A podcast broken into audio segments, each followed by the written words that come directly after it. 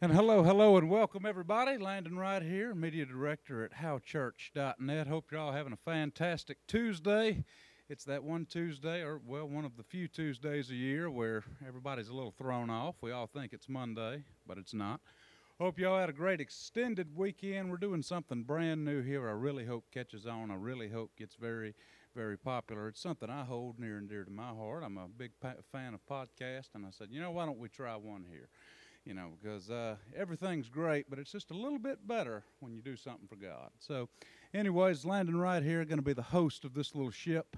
Hopefully, all of you watching, you like, share, and all that good stuff. Tell everyone about it. Joining me right across the table here, we have the very distinguished, very honorable Pastor K.D. And on a real note, Pastor KD, great guy. Uh, he's done. He's been nothing but great to me. He's nothing but great to the church. Very, very smart guy. And I'm just, you know, he's very busy man. He's hard to find, and especially if you drive by the church and see all the construction going on, you can see he's got a lot of people to talk to. But he's taking a little time out of his day to come have a little table talk session. So thank you, Pastor, for being here today. It's an honor to be here. I'm glad that we're able to do this, and hopefully, uh, many people get some help. We prayed and asked God to give us some wisdom.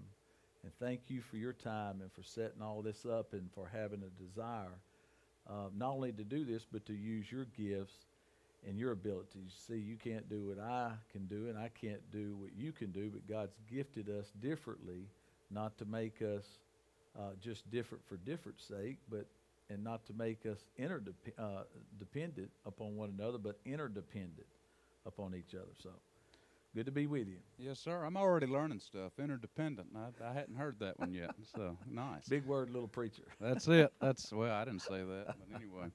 Well, look, uh, brother Keith, I was thinking the other day. A little something that came to mind is, uh, you know, right now as I drive through Central Louisiana, I drive through uh, the Grant Parish area where we both live and all that, and I see just everybody rebuilding their yards. I see Cleco men rebuilding the power grid. A lot of rebuilding and going on in this area uh, in a physical sense. But I got to thinking, I was like, you know, there's a, you never really can tell unless you just really know that person but somebody might be doing rebuilding just like that, but rebuilding in their own life.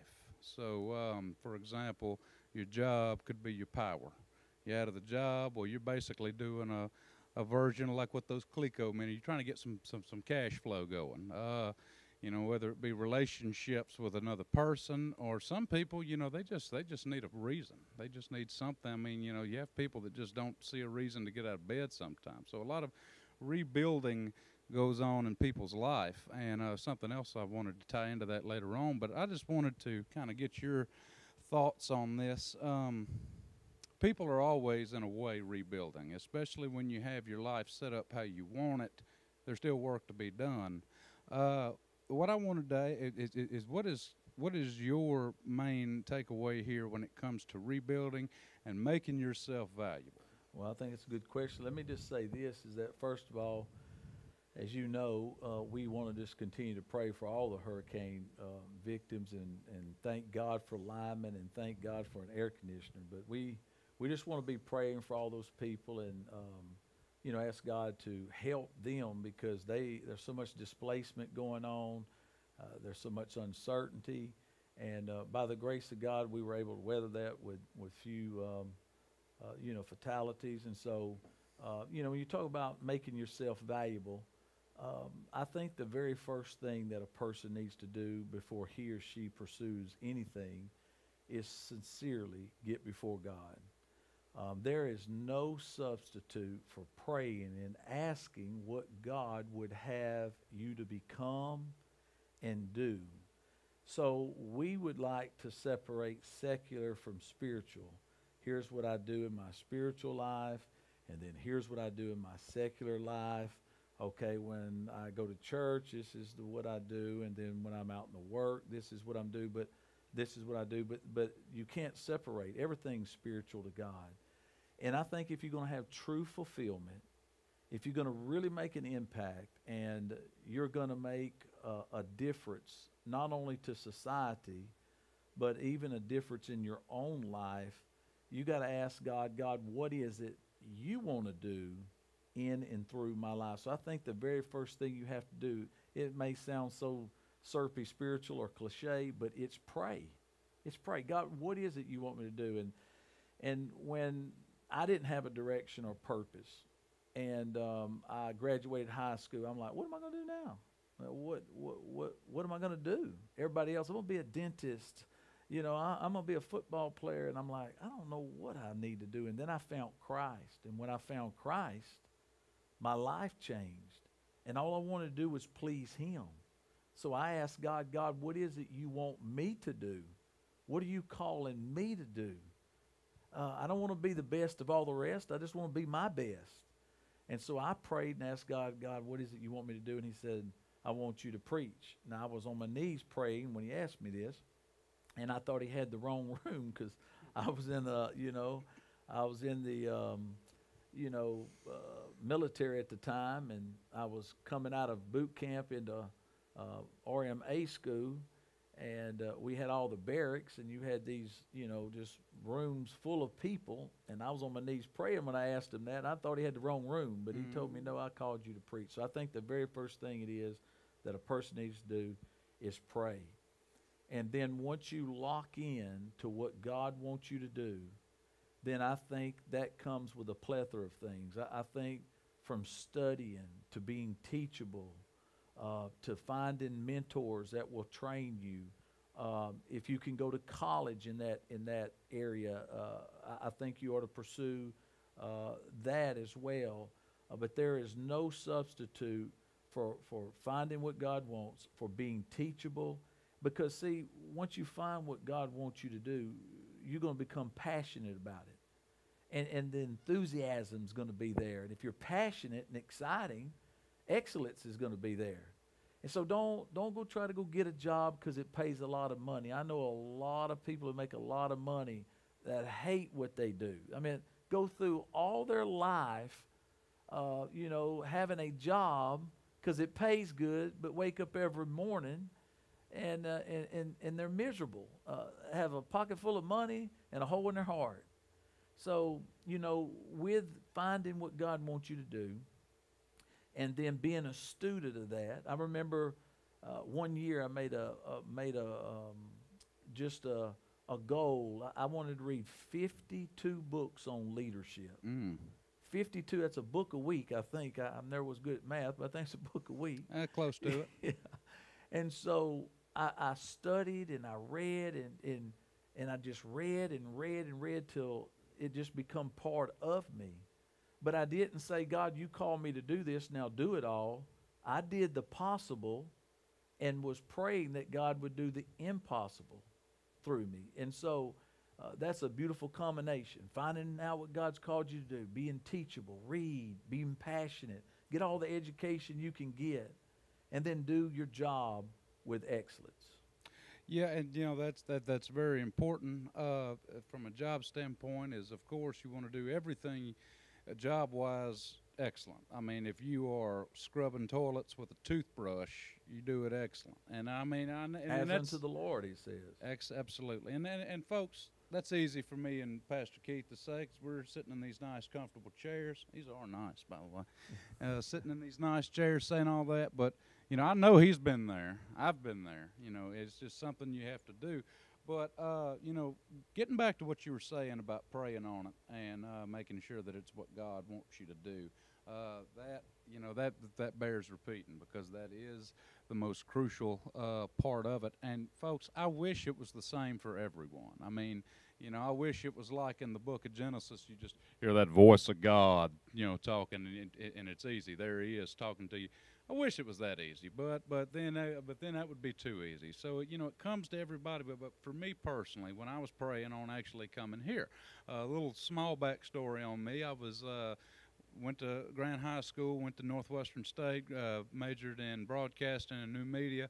Uh, eventually got my master, my, my bachelor's degree, not a master's, and um, moved back down here. For the past two years, I did radio here local. Uh, I enjoyed it, but I just wasn't happy with the industry.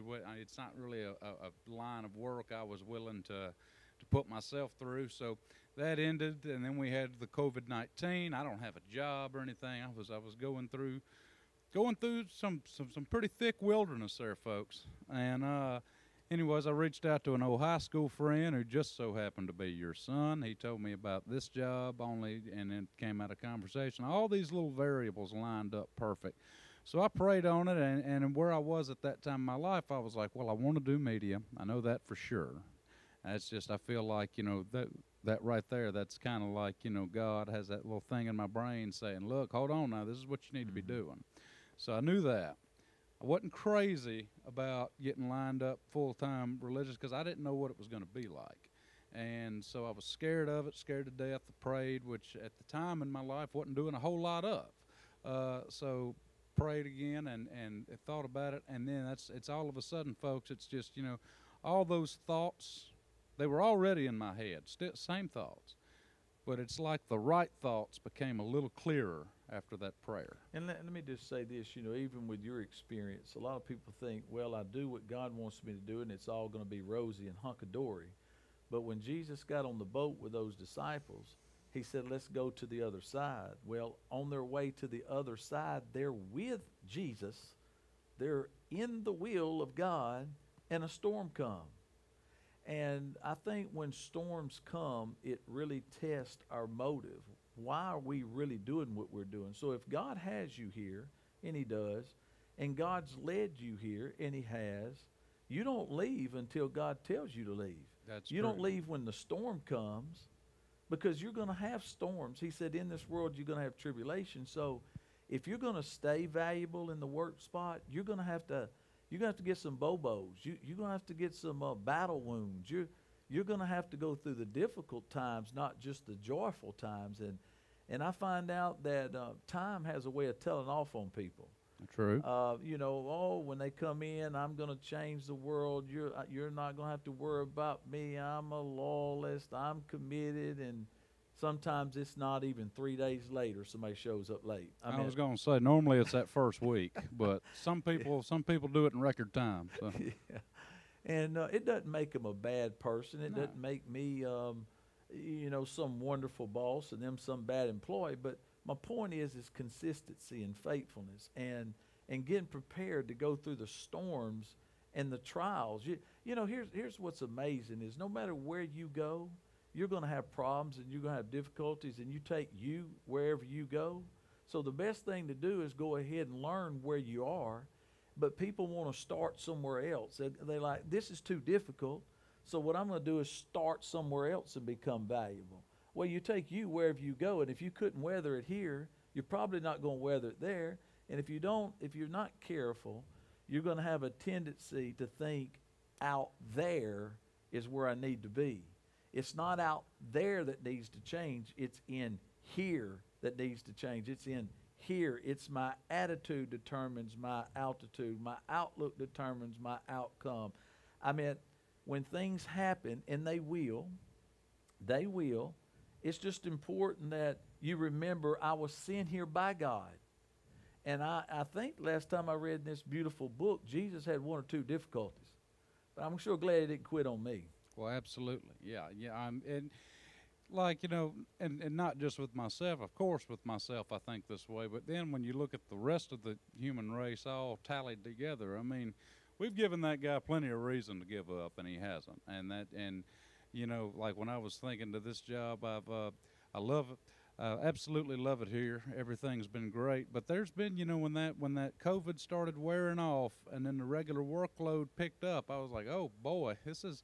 I mean, I was used to getting off at four every day. What's that? happening? you Let, us know? just let's just be honest. Let's deal with something that is so misconstrued when it comes to church work. I've had so many people after 31 years, staff members. They've even told me they've and they would consider themselves workhorses. I mean, like if you were to talk to them, they'd tell you, "Man, we we can bow up and we can get it." And they thought church life was, I guess, you come in and everybody's over in a hu- holy huddle. everybody's praying and eating donuts and you know reading the scripture too and just you know kumbaya. But i find out when people leave out there and they come to howchurch.net they like man i didn't realize what it took to make sunday a success. I didn't realize the work and the effort and the extra hours and the energy and and i'm like yeah everybody's got this misconception about what we do as in the church world. And then they come here and they realize this is a 24 hour job. Absolutely. And, and and just like getting in the boat with Jesus, you you don't know where the storm's coming and who's going to bring it and what's going to bring it, and you just got to hold on sometimes in in faith those difficult times because it's just not easy. But nothing's easy. Nothing's easy. Anything worth value, anything worth having, is not going to be easily obtained. There is no shortcuts to success, and there is no elevator to the top. Everybody's got to take the stairwell. And uh, if you're going to succeed in life, you got to remember what you called for, where you called to. No storms are coming, but that's how you mature. That's how you grow. That's how you that's how you get to where God wants you to be. And and by the way, let me just say this: if you do decide to go somewhere else and quit, when you get ready to go back to the school of life, guess what test is going to be issued? The one that you failed last time. Yeah. So God's not going to say, you know what, that was pretty tough on Landon. Uh, he couldn't hack it there. Just put the test up. No, he's going to say, uh, where's Landon? Landon is no longer there. He's here. Well, I'm trying to teach him something because I love him. Give him the same test. Yeah. And either you're going to pass or fail. And if you pass, you grow. That's it. Yes, sir. I was, I, you know, that, that's exactly true. And I wanted to kind of use my situation with other people that, uh, not so much, you know, you get afraid of a workload because, I mean, if you're in the workplace, you got to have that work ethic. But uh, one of those things, I was like, oh man, am I, am I going to be able to handle this? Because, you know, I, I finished college last December, folks. It ain't even been a year yet, and uh, you know, and those first two or three years don't really count. I had I had a little too much fun, so I didn't really learn much. So I'm thinking, I was like, I know what I'm doing, but I've never been the department head. I've never been in charge, and and it's almost like God spoke directly to me, and he just and, and, and I realized, you know, this this whole thing happened by some very specific things, some very specific variables. If I wouldn't have happened to come to the rooftop service, if I wouldn't have happened to text Micah, and all these things wouldn't have happened just right, I'd still be in the unemployment line. I was like, so it, you know, it's it it's not an accident. This is God's plan. So I at least need to, you know, if I think I'm underprepared, well, He doesn't think so. And of course, things came a little easier. So folks, just don't get scared. And, you know, and, and let me let me interject something. You know, you brought up about how to be more valuable. You know, when you go to work, you don't go to work um, trying to see what time you need to be there necessarily and what time you need to leave. The the thing that I would say to you, Landon, that you've done somewhat and you're learning to do better, is that go to your boss and you ask your boss what is he looking for? Of course, you do all this in the interview before you even get there. But but let's say that he doesn't ask the right questions and you don't you don't ask the right questions and and now you're at work.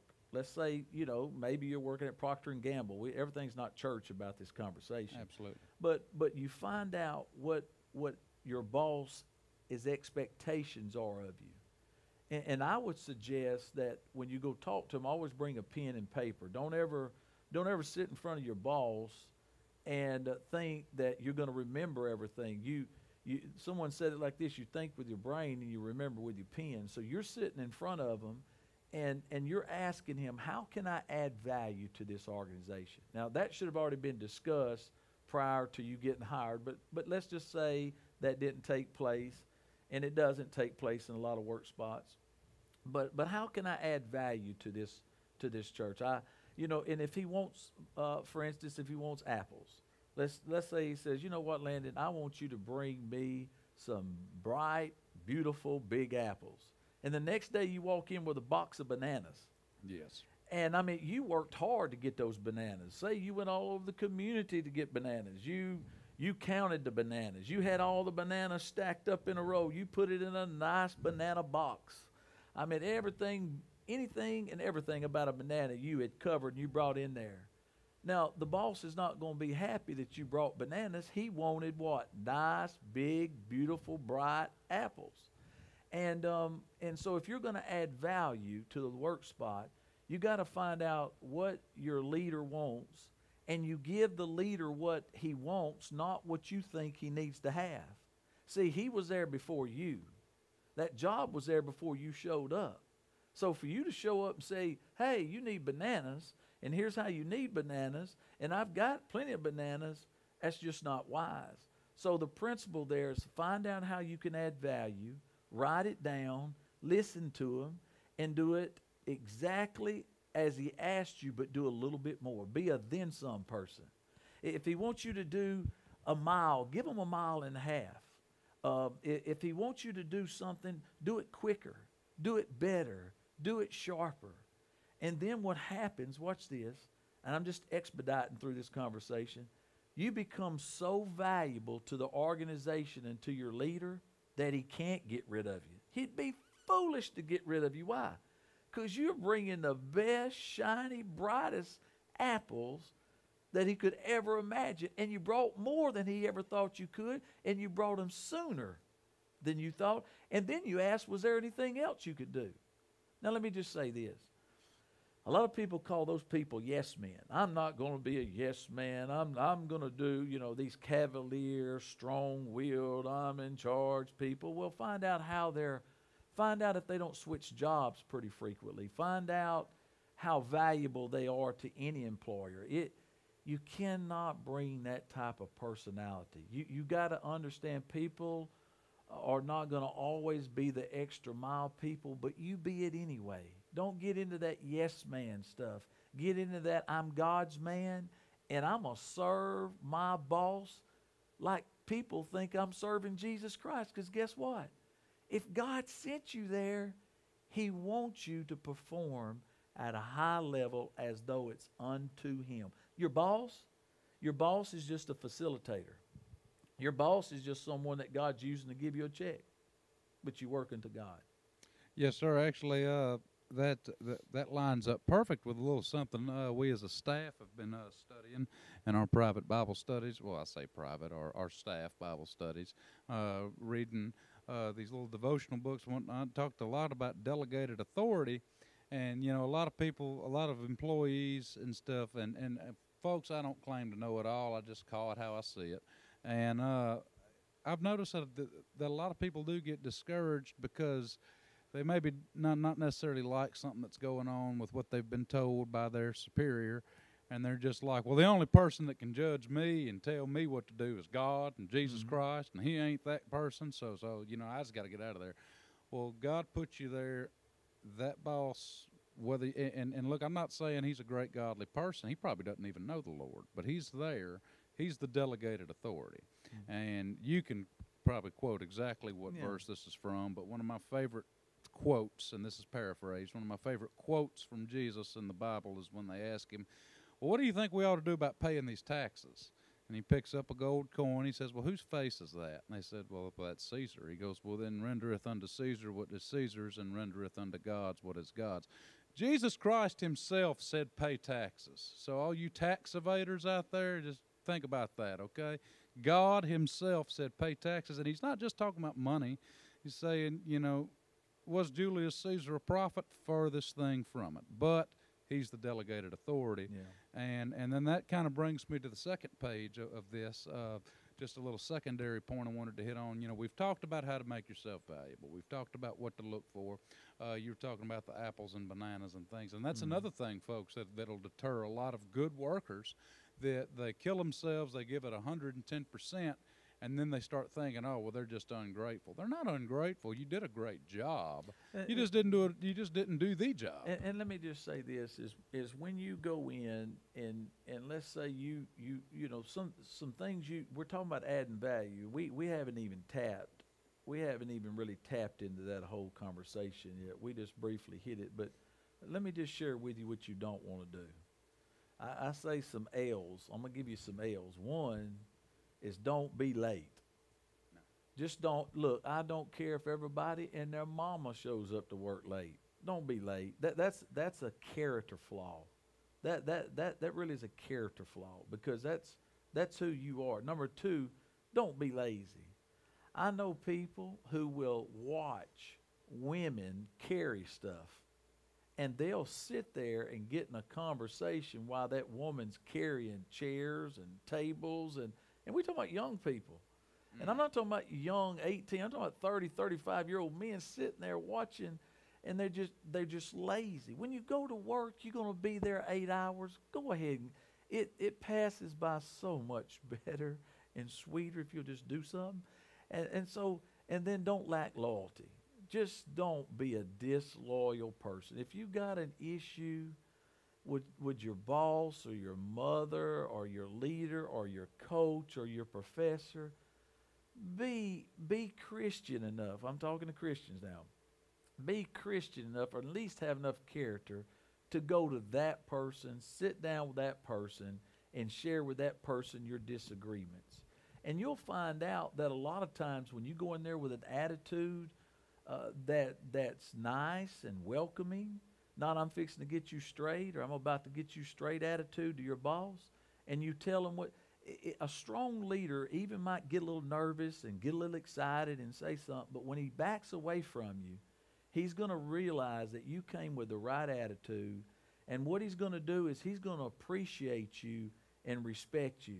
But to go get two or three different people to back up what you say and have those little, I call them kindergarten conversations, you know, let me tell you what Bill did and, you know, and Sally, and that's just so, that's just so beneath who you really are as a person and so beneath the situation and that don't have to that doesn't have to take place And you know, our natural sinful instincts kick in, and at first, just just again, just how us humans think, you're thinking, well, what is he hiding? I mean, is he going to want to filter this? I mean, he, I'm only allowed to talk to him. Well, it's a dictatorship. Well, folks, we've all played this game, and when we were little kids at VBS, you ever play the game telephone? You sit in a circle with like ten people, whisper one thing. By the time it gets back to you, it's changed so much.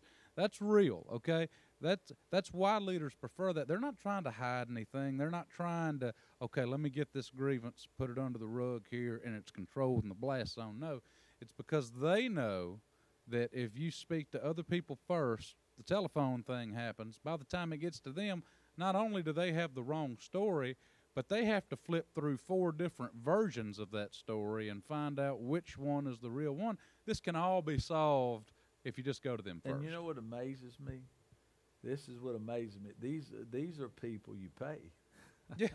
so you're paying people to be lazy you're paying people to lack loyalty and, and you and you're paying people to to be late and so none of us me included i mean uh, let's just all be honest here leaders and everybody no one likes to be held accountable but it's necessary. And uh, you know we we're talking about adding value. If you want to add value that's how you add value. Be on time. Don't lack loyalty. And don't be lazy. I mean get in there and do your job. And and if you know i've heard people say this uh, through the many years i've led people i've been leading them since i'm 18 i'm 51 i've been in the military and all this other stuff in different churches and um, you know they they'll they'll say this sometimes i'm i'm confused i don't what am I supposed to be doing? I don't know what I'm supposed to be doing. Well, go to your boss. Go to your boss, uh, and a good leader going to going to write down those expectations for you, and and a good follower is going to ask for them. But if you are confused at this point exactly how you're adding value, or if you're adding value, go sit down with a pen, with a notebook, or with your phone. I know we're in modern day technology here, and just write it down. And say, listen. Uh, what what is it you're expecting me to do? Uh, what you know what? And, and one time in my early ministry, um, I was wanting my staff probably 25 years ago. I was wanting my staff to be something. I was wanting them to to be flexible. I was wanting them to be loyal or whatever the word would be. And I came to the conclusion one day is I said, you know, I'm I'm so disappointed in what my staff's doing. And I had to ask myself, what is it I've really asked them to do and be? And I started writing. Now, watch this. When you write down things, it takes the emotion out. So I said, you know what? These, these, these, these staff really need to change. And let me write down exactly what they need to do to change. And I grabbed a pen and I started writing. I went, number one, I couldn't even pinpoint it. Mm. It was emotion. And then I had to say, now, what is it I'm really, oh, I want them to be flexible.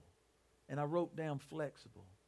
I want them to be committed. And I wrote down, and I wrote down 10 things after the emotion subsided, 10 things of what really I'm expecting. Now, watch this. Love has never made anyone a good mind reader. So, how could they give me what I wanted when I didn't even really know what I wanted until I pinned it on a piece of paper? But then once I did that, I'm like, that's it. I'm like, that's it. Now I know what I want. Now I can expect him to give me what I want. And now there's no confusion. And when you write stuff on paper, it helps people because we all get a little, have this thing called amnesia. You didn't say this. You didn't do that. You didn't. No, No, he, uh-huh. here it is. And and get your boss to sign it Yeah. and get your employees to sign it. You say, well, they shouldn't have to sign all that. They ought to just trust me. Well, when when I write down stuff, it helps the clarity to be there. And then what you read, you might infer that differently. You might infer that incorrectly. So I'll get them to read it back like, now you tell me what that means. And they might say, well, it means this and this. I'm go, oh, no, no, no, no. See, already I wrote it down and thought you inferred it correctly. But but what I wrote down and how you interpreted, that's what inferred means. And uh, you know, you know, you interpreted differently than what I anticipated. So when you read now, watch this. The expectations are there. Boss knows what he wants. Employee knows what they they need to do. You comprehend it correctly. I communicate it correctly. Everybody signed. And now guess what it comes down to? Integrity. There we go. Yes. Integrity. so that's how you add value. Yeah, and and you know that actually kind of we kind of split that road a little bit. We were kind of talking about, and when I say the colloquial you, I meant like you as in a future employee. But now we've kind of branched over into the employer. It's all about folks communication, communication, That's exactly communication. right. And you know, I've ran into this problem. You know, this was my first time ever actually being in charge of other people as a leader.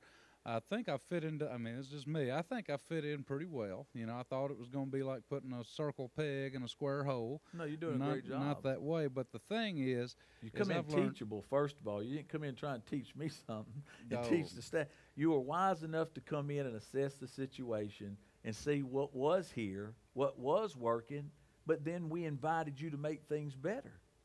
We didn't get you here just to follow suit. We got you here to take us to another level. And folks, that's the biggest difference right there between a leadership position and a regular position.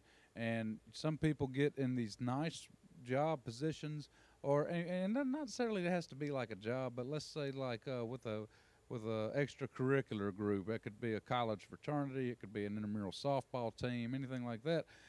If you're just that regular position, you're important.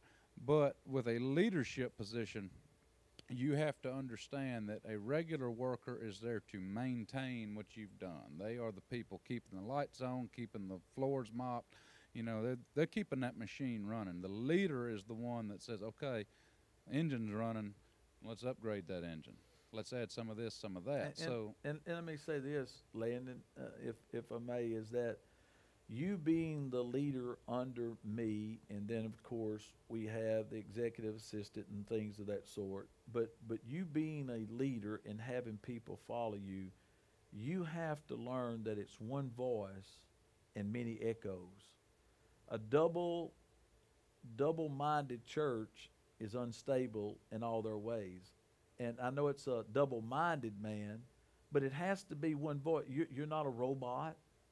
You, you're, I'm not a dictator, but there's one vision, and a double a double vision church is unstable in all their ways. And and what I would say to you is that, you know, when you follow suit and you find out what we're doing, that doesn't mean you don't give suggestions and opinions and make things better, but the overall direction of that work spot, it comes from the pastor on down. And and it's not a chain of command, it's a line of responsibility. Now let me explain something. God flows. And and it says in 133, blessed are those that dwell together in unity, for there God's commanded the blessings in life forevermore. And he talked about the oil flowing from the beard down to the very bottom of Aaron's garments. You notice the flow? God's a God of order. He's a God of flow. Satan's a God of disorder. And he wants to cut the flow off. And so when you come in, you add value by complementing the vision and not competing against the vision. And, it, and if in that time frame you're leading people and you feel like what's being passed down to you is not communicated clearly or you don't agree with it, well, that's just that's just part of life. Me and my wife, uh, she, we don't agree all the time, you know, about the same thing. And I tell her all the time, you can be wrong if you want to, but, no, but but Use that to- line with caution, people. but we have to talk to each other. But you know, if any time we give in direction and you receive it and you have to pass on that direction and you're not comfortable, come in and see us and talk to us and say, "Hey, look, I think we can do things better here." I think, but don't go get with your team and talk about how stupid your pastor is that or your coach is or your professor is. That that's called rebellion and that right there is from Satan. That's not from God. That's now you're competing against the vision and you're not completing the vision. So you're not adding value. Absolutely, yes, sir. I was saying, um, you know, you actually, in a way, just kind of saved me there. I was, I was thinking of this long paragraph of how to explain this. That was a much better way of doing it. But with when you echo that vision, I'm just going to use myself as an example. Uh, when I'm the media director here, and I have my, my excellent, excellent teenage staff from the youth Yeah, you group got some helping me. great guys in that booth. We're so glad, so glad and so thankful for all what y'all do up there. they have absorbed a lot of information in a short amount of time. But you know, I was I would tell them to do something, and then I'd come back and change. Then I'd come back and change, and then I'm thinking, wait a minute, it's like what you were saying with writing the things down. Uh, you got to get that you got to get that concrete laid, that foundation laid. Otherwise, you don't know what you want because you're kind of going, you know, making it up as you go. But another thing is, I always and, and folks, I don't do this, and, and I'm not recommending you go act like a like, like a little kid and your boss, your dad. Hey, Dad, is this okay? Is this okay? This No, good?" that's- no. What no. you do is you know clear. You figure out what that vision is, and then when I get ready to implement something in my department, I look at it as tools. Okay, I'm like, all right, look, I want to take this off and put a two millimeter on there. Go from one millimeter, two millimeter. We're gonna make it bigger. But wait, is it gonna fit? It are the threads gonna fit Brother Keith's threads? Is it gonna Yeah. line in here? If the threads don't fit, I know what you want. You've told me what you want, and I can just, you know, I, I can just feel in the church culture what you have going on. So when I get ready to do something, oh, it's the coolest thing in the world to me. And I start playing around with all this cool technology. I'm like, man, I can make it look like a Spielberg movie. But then I'm like, is that going to fit the threads? Is And- it going to be stepping away? And the thing is too is I'm more project, so I'm like, you know, I'm the initiator and y'all are the completers. It doesn't mean you're less than. It means you're important. It means if you don't complete it, we're in a mess. So you're really as as important, if not more important, because a dream without a plan executed equals a nightmare. So understand that the project that I have in my mind or the actual thing that we need to do or accomplish, I'm cool with the, the process. And any good leader would be. So, for instance, let me give you an example. Uh, hey, Landon, you and I are going to go to Walmart. Uh, meet me at Walmart at 3 o'clock. Um, or just meet me as soon as we leave the building, as soon as you can get there. Let's go. You take your own vehicle, I'm taking mine. Well, I might go down, I'm bad with roads. What's this road in front of Ace Hardware? Uh, Susek? Is that Susek? I believe so. Okay, believe well, so. anyway, I may go the back way. You may take 49, exit off. Here's the deal Are you going to show up at Walmart? See, two different directions, but the, the end result was the vision was accomplished. Or two different ways. Let, let me say that. So the process you you you wanted to go a different direction than I wanted to go as far as getting, but the end result was you gave me what I wanted. I wanted you at Walmart as soon as we left here. And you went there. And so it's not about big eyes and little U's when you're trying to add value to the workplace. It's not about a dictator. It's not about a control freak. It's called communication. There's one boss, one leader, and uh, that leader has leaders, and that leader has leaders. And if you get into that flow, you'll be blessed, like he said Aaron was. But boy, when you get out of that flow, you disrupt the whole system. And when you disrupt the whole system, A leader's responsibility is to find out why aren't things flowing and to find out who is not in that flow or who's causing that flow to, to, to cease. And I think that's why when you uh, when you are starting to get those doubts about your job, should I really be here? I know God called me here originally. How do I know if things have changed? Whenever I mean, you got to pray on those things because if you start doing your job, if you if, if you hit that job hundred percent every day, and then all of a sudden you bump it down to ninety eight, I mean, we're talking two percent. It's gonna show. So, you know, even if, even if you hate your boss, it, at least for the respect of your coworkers, everybody in that whole under that roof. I mean, even if you want to hurt the boss, you're hurting everybody else with him. So it's just it's a very delicate balance. And last thing I wanted to touch on because this one uh, I I really got some clarity on this the other night. Um, me, I've, I've gotten back to where I pray regularly. Uh, I do study the Bible regularly with our staff, and you I've need even it too, Land. I, I don't. I we both do, brother. I'm just. Eh, Hey, hey, yeah. And We then. I've even gotten to the part where, where I do it on my own time again. It, it's something I'm not really necessarily, I'm not going to say afraid, but something I don't turn my nose up at anymore. It's, it's a pretty good read. Just check it out. There- and, and there's different versions too. If you can't, if you're not into all that thou and thy stuff, they got other translations.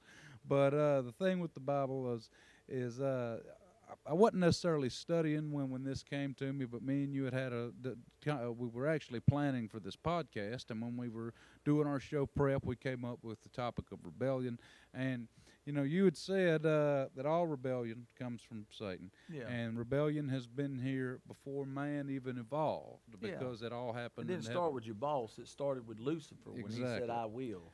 folks that is something here that you know the chinese religions they always they're, they're yin and yang thing there's light in the world and there's dark in the world and the world operates on a balance of those two well that in a way is true when you translate it here because what did the bible say satan lucifer was not cast down to hell he was sent here so he's here he is there is darkness in this world jesus christ if, you know came later on there's light in the world so rebellion is the opposite of everything we've been talking about.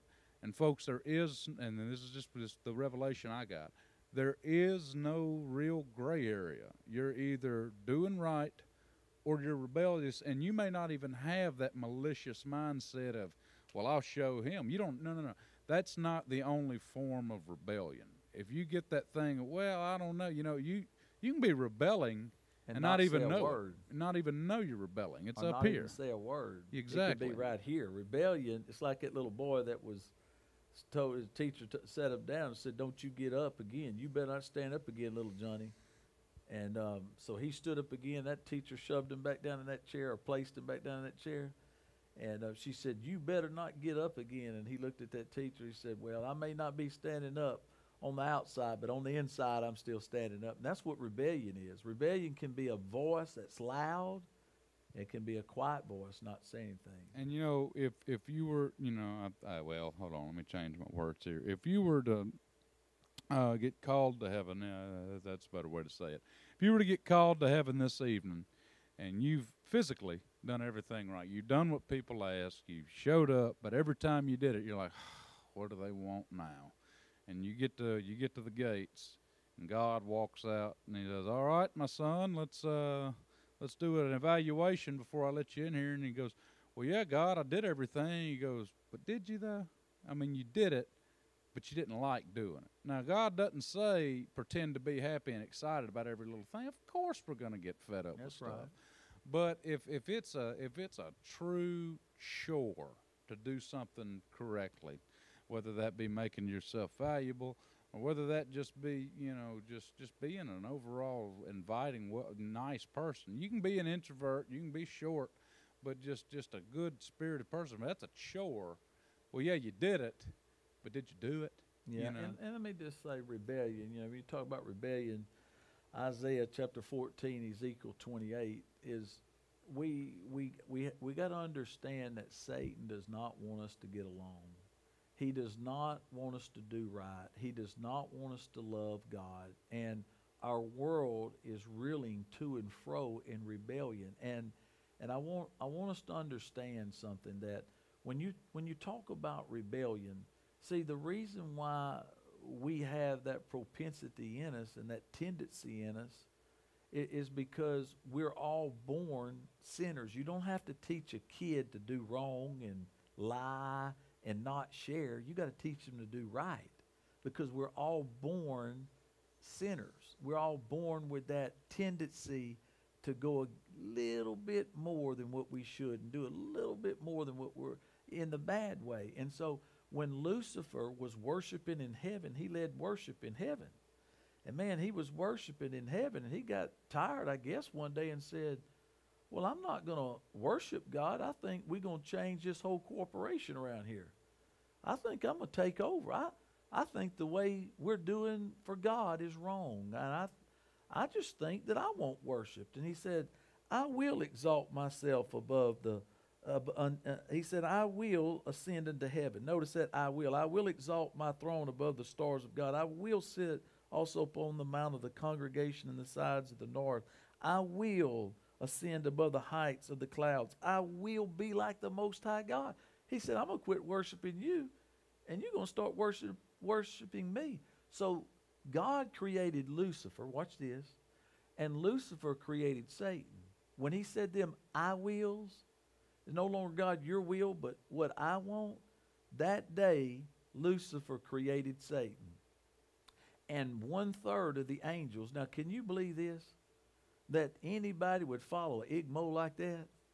I mean, you rebel against God, and you would just think, well, that's one igmo. He's pretty, you know, a few sandwiches short of a picnic, but nobody's going with him. Oh no, relationships are strong. And one third of the angels followed followed Satan. Can you believe that? One third said, We're tired of being happy, provided for, loved, cared, wonderful environment. I think we'll all go be miserable together. And what one third should have looked at Satan and said, Buddy, if you going, we're not going. Toodaloo, say la vie, peace, out. Oh no. It's like I know you and you know, Lucifer, you you're a good person. They all follow that igmo. So anyway, what I'm saying, it started rebellion there. So what you're having in the world is anything that is good, Satan wants to rebel against it. He wants to destroy it. He's turning blacks against whites and whites against black and Republican against Democrat, Democrat against Republic, daughters and sons against mamas and daddies, mamas and daddies against daughters. I mean, and we see everybody and everything but Satan. We don't see him destroying. But why do I have the hate in my heart and the dislike for authority today? Why is that? Why is it that I'm anti everything except bad? It's that rebellion that's in us. And Satan knows our flesh, and he knows how to inflame that. He knows how to make us mad and angry, and we'll attack good and godly things just like he did. Yeah, and and folks, I just want to touch on that. Uh, all of that makes a lot of sense to me. I hope it makes sense to you as well. Uh, also, be sure to leave a comment if you do have any questions about this uh, table talk. Just timestamp where you have a question. We'll get back to you on that in a timely fashion. And also, and Landon would be more than glad. No, hey, I'll even send you an audio message, man. We'll just talk, you know. But uh, No, but one thing I was saying was, um, you know, fo- and, and, and, normally it seems like the younger guys. Uh, also want to say, uh, you know, all of you uh, high schoolers that that kind of got a halfway graduation because of the virus and all that. Congratulations again. Uh, how's the real world going, huh? You couple a few months in, huh? Yeah, yeah. I, I always feel like the younger people, the high schoolers, they're like, "Oh yeah, I'm not going to rebel. I'm not going to do this." Don't ever think. I don't care if you're an old man that has a wall full of degrees and war medals and you've done some stuff, or if you're 18 just finishing a high school, you can never overcome rebellion because think about this.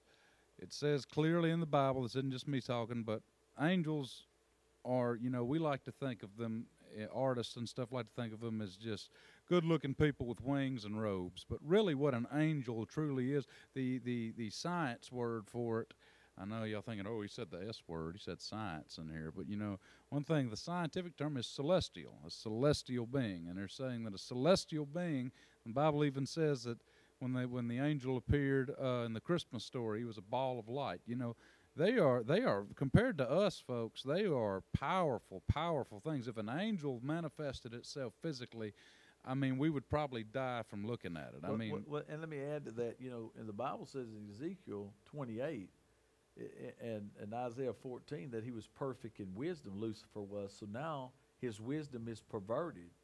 So that's how he can fool us and deceive us. There's a way that seems right unto man, but the end thereof are the ways of death. Now, when Lucifer can appear as an angel of light, you got to have some discernment because he can make things look so, so, so true and be so, so wrong. And you, you mentioned something, and I know we got to go, but I want to, I want to, I want to end with this. You mentioned about the college students, how the real, I mean, the high school students, how the real world's going. how is it, huh? Yeah, I want to say this to them: if I could do it all over again, I would. I would love everybody, of course. Um, you know, don't think you any better than anyone else, but I would hang around people who love God and who are trying to do the right things. That that doesn't mean that you separate yourself from the world and you throw stones and you think you're more holy and I, that's not the point. The point is birds of a feather flock together. I never knew what all that flocking stuff was. When my parents told me birds of a feather flock together, I go, I don't have bird problems or flock problems. What are you talking about? But then I've come to learn that it's not long. Listen, this is important here now for you listening uh, by by way of podcast. Is that when it comes to relationships, the weaker person will always dominate the relationship. It's not the strongest person; it's the weakest person. And and you got to be careful because people know if you're a follower or a leader. They know your proclivities, your mannerisms, your idiosyncrasies. They they know, and unfortunately, I, I'm not turning you against people, but a lot of people will use you, and what they'll do is they'll manipulate you because they know that you're going to follow them, and they'll use your relationship to hurt other people. And so, young people, it's important to be around the right people. Pray for everybody. Don't ever think you're better than everybody else. But if that person you're hanging around is anti-rebellion, if they're rebellious and anti-authority, listen to me. I'm gonna look straight in this camera. Don't walk away from them. Run, run wide open and say, "I'm not gonna be a part of you going against daddies and mamas and coaches and authority." Because who you hang around greatly determines your success. It greatly determines your success or your failure. So we're I've been focused in on adding value. You kind of brought the rebellion issue in. I think they're uh, heads and tails of the same coin. I think you got to be careful there that on this side you can err, on this side you can succeed. And one, God's on that side and Satan's on this side. Right's on this side and wrong's on that side. So I would say to you, in recapping, pray, read, study. What can I do to add value? Write it down, communicate it back, get an updated report. How am I doing if you think you're failing? Hang around the right people. Run from anti authority people. Let them go be a hellion if they want to, but run from them. And hang around the right people and pray for everyone. And then be the example you expect to see. And that's what I'd say in closing. And and and what I would say is word for word that, except for these last two, uh, you know, two little points is, uh, you speaking back on rebellion is, uh, yeah, just know that no one, even even the fearless leader you followed your entire adult life, whether it could be a boss, a parent, or That's right. anybody, if if a perfect celestial being made of pure light energy can be subjected to rebe- not even subjected to rebellion, but create rebellion, You're a human too old. being has no no chance. You're right. And also, folks, when you pray on something, like he said, if if you if you have somebody in your friend circle and you need to run from that anti-establishment, from that rebellious person, and you pray on it, I know our emotions can get in the way, and that just makes us human, and God knows that. But when you ask God for something, you need to stay open minded because oftentimes we'll pray just to make us feel better about it because, yeah, I prayed on it. But even, and then that thought starts hitting, hey, you need to cut ties. Well, no, I ain't going to do that. Don't just look for the answer you want to hear. That's right. You're going to hear some stuff up here you don't want to hear. But Yeah. you just got. I mean, that's that. I mean, that's why you prayed, right? And that's got to drive God crazy. He's like, here he is asking for the answer. Here, oh, but it ain't his answer. Well, it ain't gonna change, you know. So, so always keep stay open minded. But folks, I really do hope that that, that, that might have you know turned some light bulbs on for some people.